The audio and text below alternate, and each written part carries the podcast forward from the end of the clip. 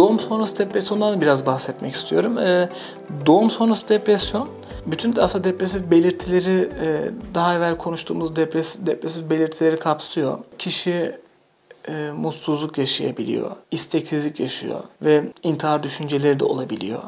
E, ve birçok e, uykuda e, azalmalar ya da artmalar olabiliyor. İştah da aynı şekilde e, azalmalar ya da artmalar olabiliyor. Tabii bunun e, üç noktası var yine bahsettiğimiz gibi. E, biyolojik e, faktörler, psikolojik faktörler ve çevresel faktörler. Biyolojik faktörler e, daha çok işin e, genetik kısmı, genetik eğilimleri e, barındırıyor. Aileden e, kalıtımsal özellikleri barındırıyor.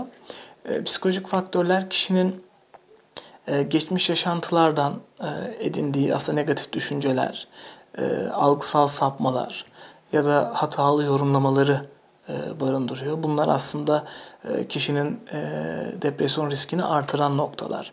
Ya da sosyal faktörler ise bu hamilelik sürecinde olur aslına bakarsanız. Eşle ilgili ilişkilerde belli değişimler başlayabilir ya da ailesel çatışmalar başlayabilir. Bunlar da etkili olabilir. Ve bir de zaten e, işin biyolojik kısmında da hamilelik sürecinde bazı hormonal değişimler de e, depresyona zemin hazırlayabiliyor.